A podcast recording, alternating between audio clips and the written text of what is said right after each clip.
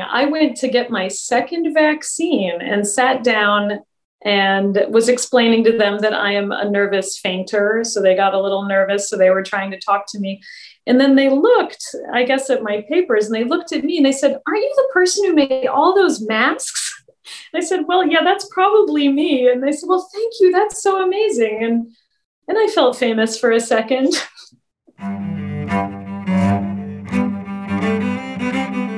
Hello, and welcome to Vermont Untapped, a podcast from the Vermont Folklife Center that explores the state through the voices of its own residents. I'm Mary Wesley, and textilian Eliza West joins me today for the third and final episode of our Mask Makers series. So far, we've explored what led these makers to start sewing masks and how that shaped their experience of the pandemic. We talked about the many adaptations required of mask makers and the many forms of community coordination and collaboration that emerged to support them, including sharing materials and tools. In this episode, we learn how mask makers began expressing themselves creatively through the masks they made and how they helped others affirm their identities in the middle of a global pandemic.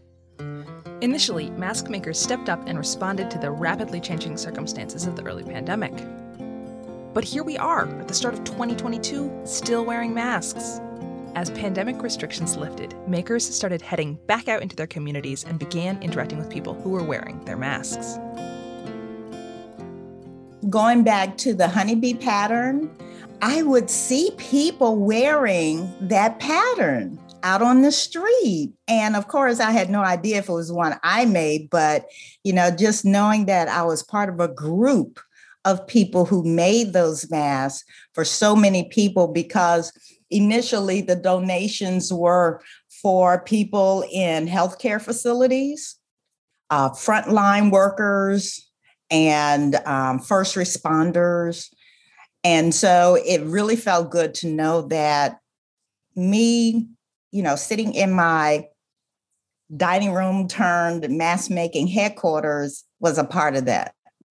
The masks that Roz Whitaker Heck, a mask maker and associate dean at Champlain College in Burlington, is talking about were made through a big volunteer effort coordinated by Vermont Teddy Bear. The distinctive honeycomb fabric was donated by Bee's Wrap. A huge number of these masks were distributed in Chittenden County, and for me, they were one of the first masks I recognized. Angie Lavala was on the team at Vermont Teddy Bear that coordinated the project. We got on a really good pattern, and it was really fun to listen and hear people give feedback of like this is the mask that i wear every day. It's my favorite mask. Um, and so it was like nice to help but also nice to know that like this thing that like kind of sucks like if your ears hurt and your face hurts and we're all breaking out and but then at this to try to find something that's comfortable and also like kind of cute. I remember a line going around that was, the best mask is the mask that you will actually wear. And that has a lot to do with comfort, but also with appearance. Early on, those of us who were making masks were balancing that desire to have cute masks with the materials we could actually find. Eli from Shapeshifters, who we heard from in our first two episodes, speaks to this.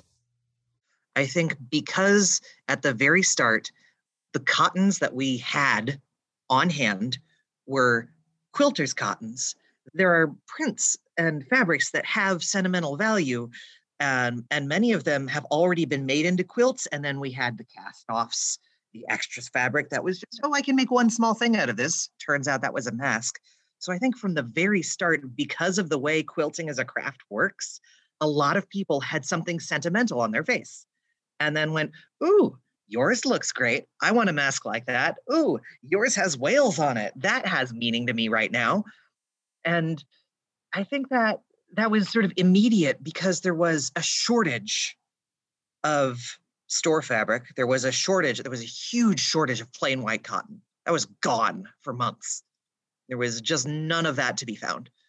But your your quilter friends back closet did not have a shortage of scraps.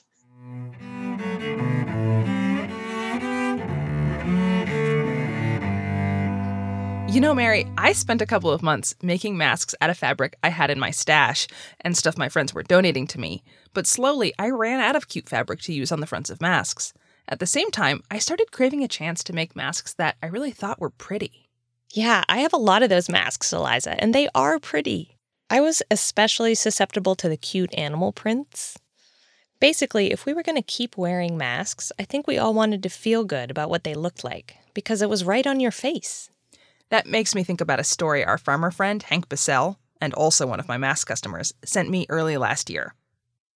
So I'm in the grocery store and uh, minding my own business and giving a wide berth to people the way we do now.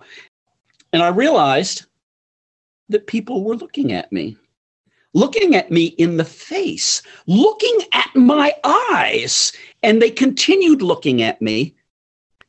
So I get back to the car and you know put the groceries in. I pull my mask down, and as I do, did it, I realized, oh, this mask has this weird gold stripe right across my nose there. And this is what they were looking at.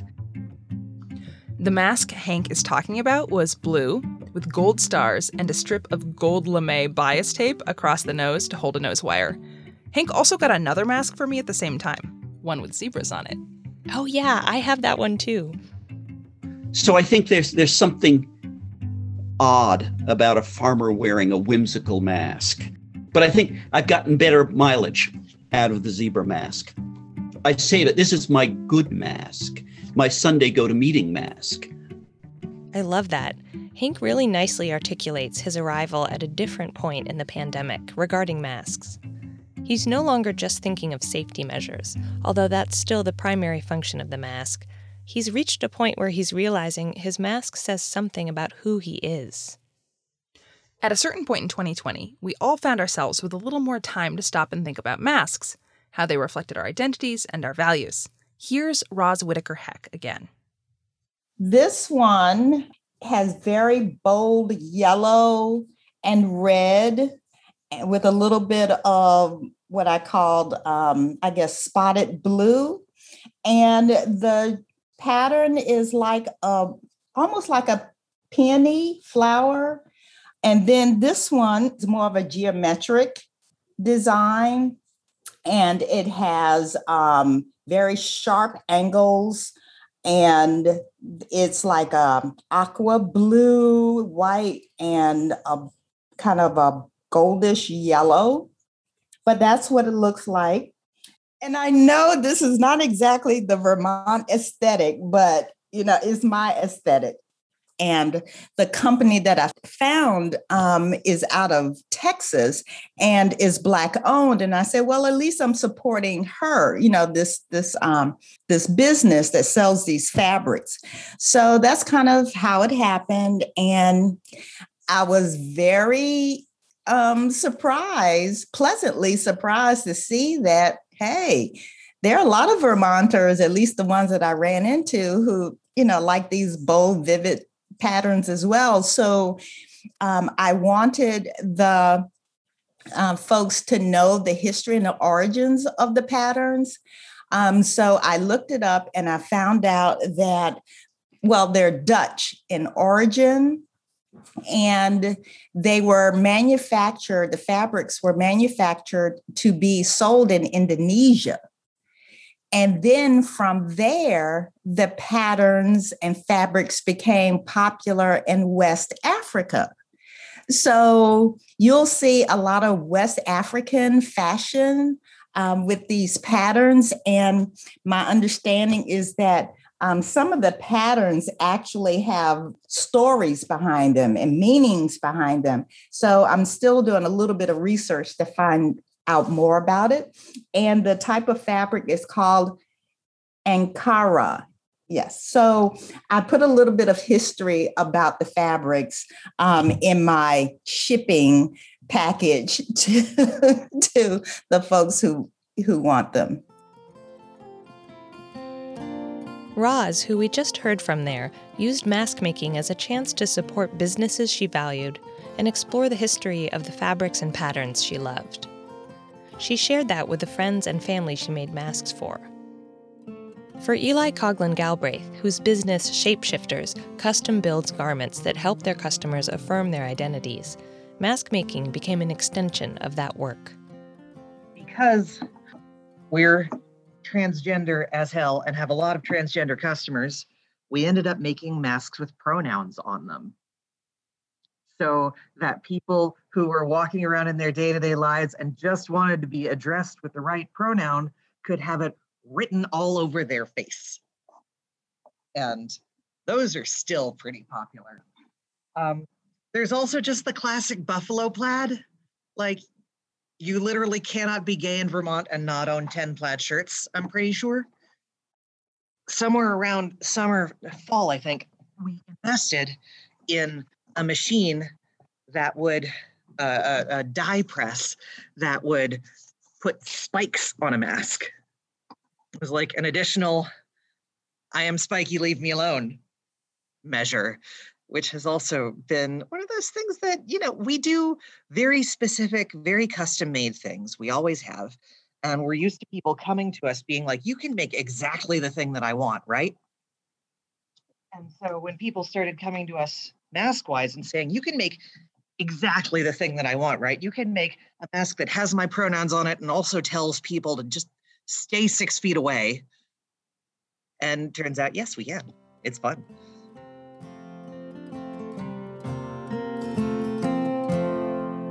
In recent weeks, we've seen recommendations change, and many of us are setting aside our fabric masks in favor of N95s. But for the year and a half between the initial scramble to get anything at all on our faces and the recent shift in recommendations, many of us were choosing masks in part because of how they reflected our identities. We wore masks that we felt good in, and they became a tool through which we connected with each other. The goal of this project was to dive deep on one of the many ways that Vermonters have come together in the face of great adversity to protect each other. Only it turns out that we're doing more than that. We're shaping our identities, we're building connections and learning skills, we're researching Dutch waxprint fabrics.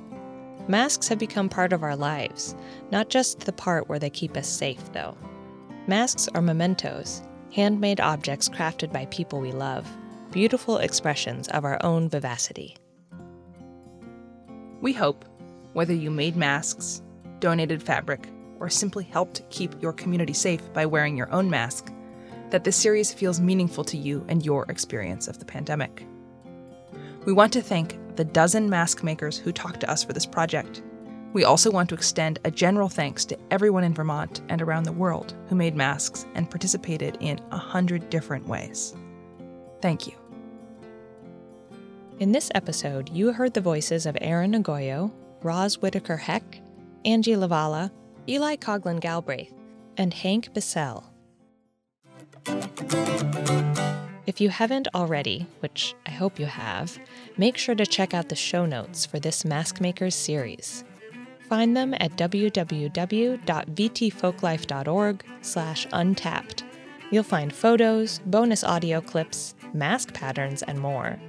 You'll also find more information about all the amazing people we interviewed for this project.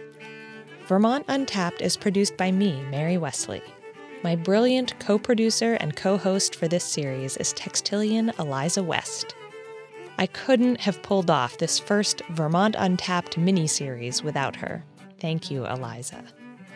Our executive producer, who also happens to be the VFC archivist, is Andy Kolovos. The cello music in this show was recorded by Dave Hoy, and the other musical tracks are from Vermont's own Pete's Posse, www.petesposse.com. If you liked listening to this show, please tell others to look us up and subscribe. Thanks for listening.